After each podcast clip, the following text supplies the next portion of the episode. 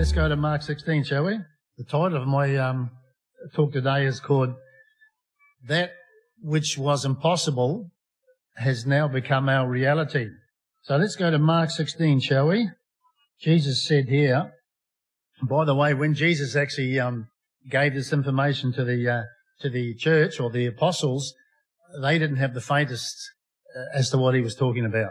They'd never heard anything like this prior, and they had really no idea what was going to happen.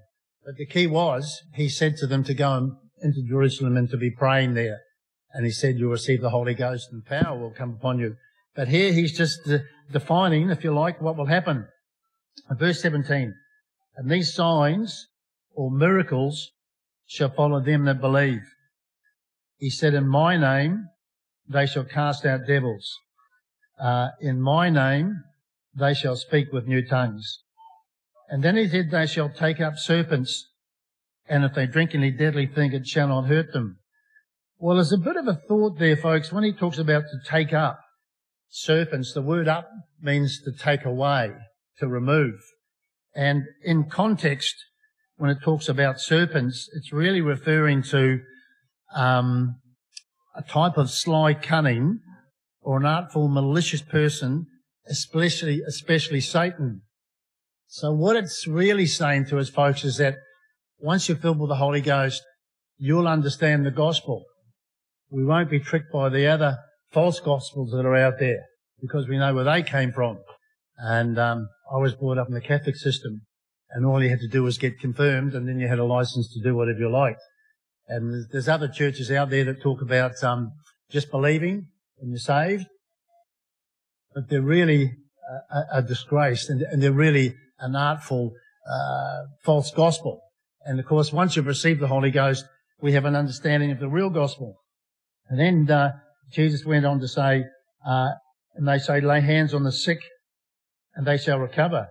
So then after the Lord had spoken unto him, he was received up into heaven and sat on the right hand of God. And they went forth, preaching everywhere, the Lord, the Lord confirming the word, the signs following. And the key to all this really, folks, is that when the Lord spoke this to them, they really had no idea what he was talking about until it came to the day of Pentecost and they're there praying and then suddenly they began to speak in tongues. And, uh, uh, as my thought was, what was impossible was now a new reality. They actually had a full relationship with God through the power of the Holy Ghost. And what God was going to do was to personally teach them he was going to love them. He was going to answer their prayers. And uh, for instance, today we've got what's called a Holy Ghost meeting, and we've heard testimonies of folk that have had uh, wonderful changes in their lives. We've heard the Word of God being preached, um, and of course in our meetings we have the spiritual gifts. But this is all part of the Holy Ghost uh, within us, and uh, God wants to heal us. So later on we'll have a prayer line because we're expecting God to heal us and God wants to teach us, uh, which is why we're hearing uh, words or comments or scripture from the Bible because it's God's word. So within the framework of the church, uh, the Holy Ghost meeting, which we're having today, is significant to our life and to our fellowship. In fact, um, during the course of the week, when you're back at work, we have a meeting on Sundays. We also have a meeting on Wednesdays. And the Wednesday meeting, again, another Holy Ghost meeting, is significant to our walk. It's, uh, it's like a watering hole. And I say that in the context when God led Israel through the wilderness, they would have gone from watering hole to watering hole. That's the only way they could have survived. So God would have, was taking them on a path. He was feeding them, but He was also protecting them and looking after them. So they would have needed water. So to us, our Wednesday night is a watering hole.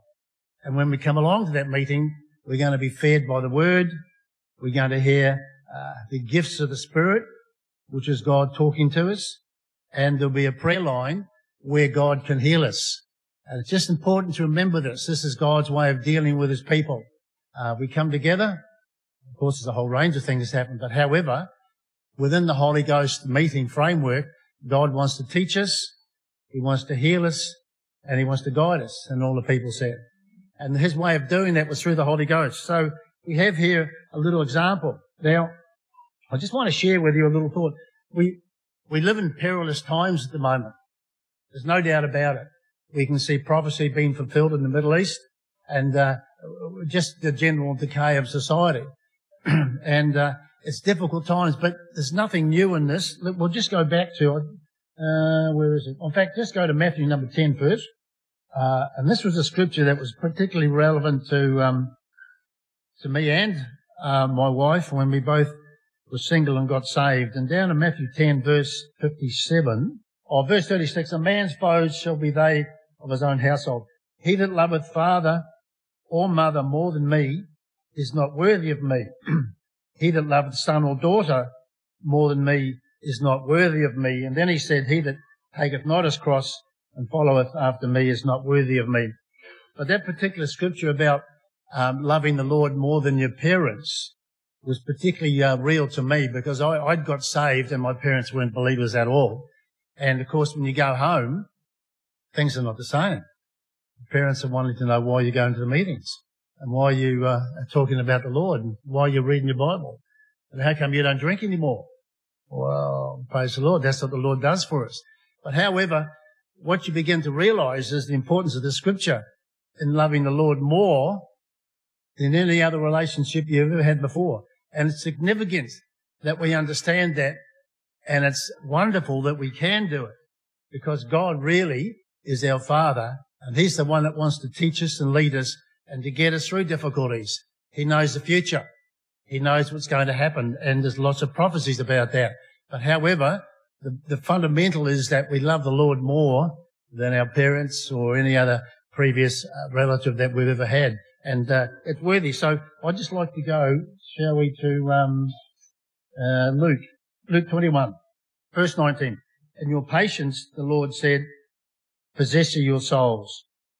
And when you shall see Jerusalem compassed by enemies, then know that the desolation thereof is nigh and let them which are in Judah flee to the mountains, let them which are in the midst of it, uh, uh, Jerusalem, depart out, and let not them that are in the countries enter thereinto.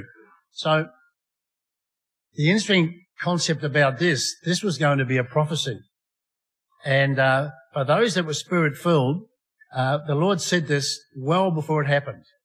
Uh, in fact, this is really talking about when the Romans attacked Jerusalem and destroyed it which was about 70 AD, roughly, during that whole period. And the significance of this is that um, those that were spirit-filled and believers would have written this down. And this would have been a scripture in their letters and in, in their lifestyle that they would have been aware of, but didn't know what it meant. However, the day that the Romans begin to surround Jerusalem and are attacking the Jews, the spirit-filled would have looked at this scripture and said, it's time to go. The Lord's given us advice that when you see Jerusalem surrounded by the enemies, don't, don't hang around. Don't, uh, don't, don't get too caught up on their life. It's time to go. So you can imagine the only people on the face of the earth that knew what was happening were the spirit filled. And they had the power of God and they also had scripture, particularly this prophecy, and they would have looked at, oh, wait a minute the enemies surrounding Jerusalem. It's time to go. So they, uh, the battle went for about four or five years, roughly. However, they would have had to say, right, we can't stay here, we've got to go. Let's get granny, let's get the kids, let's grab some food. And they probably had friends out in the country and so on and so forth. We're leaving Jerusalem, we're moving on. And uh, of all the people on the face of the earth, it was only the spiritual believers that understood the importance of it because when the Romans came in, they completely destroyed Jerusalem and the temple. It was gone, burnt. Uh, not a rock was left on top of another rock. The key, the key point I wanted to make, folk, was that this was really important information that the Lord had given to his spiritual believers. And our little thought was uh, that which is impossible is our new reality. Uh, you can't believe that without the Holy Ghost. However, once you've got the Holy Ghost, you can. The interesting thing is, there might have been some young folk that have just got spirit filled and their parents aren't believers. And they're saying, well, the scripture says it's time to go. And the parents are saying, we're not going anywhere. Why are you going? You see, and if you love the Father more uh, the, in heaven more than the, your parents and your family. You're going, no, no, this is too important. God who loves me wants me out and wants to protect me, look after me. You had to make that stand in your mind and your heart and go, yep, I do love the Lord. And the words that he had given, and we looked, saw some in Mark 16, are more important than anything else. It's because he loves me, he wants to save me. So the decision would have been made, we have to go. It's time to go. And, uh, I guess today we, we live in a very similar time, folks. Um, the world's in turmoil. Uh, the standard church out there is in turmoil as well. However, the spirit-filled community, which is all those that have received the Holy Ghost and spoken tongues, have an understanding and a vision about what God has given to them. In fact, let's go through, we'll have a quick look. Mark chapter 10, verse 23. And Jesus looked around about and said unto the disciples, How hardly shall they that have riches enter into the kingdom of God? And the disciples were astonished at his words. Jesus answered again and said unto them, Children, how hard is it for them that trust in riches to enter into the kingdom of God? It's easier uh, for a camel to go through the eye of a needle than for a rich man to enter into the kingdom. And they were astonished out of measure, saying within themselves, How can this be?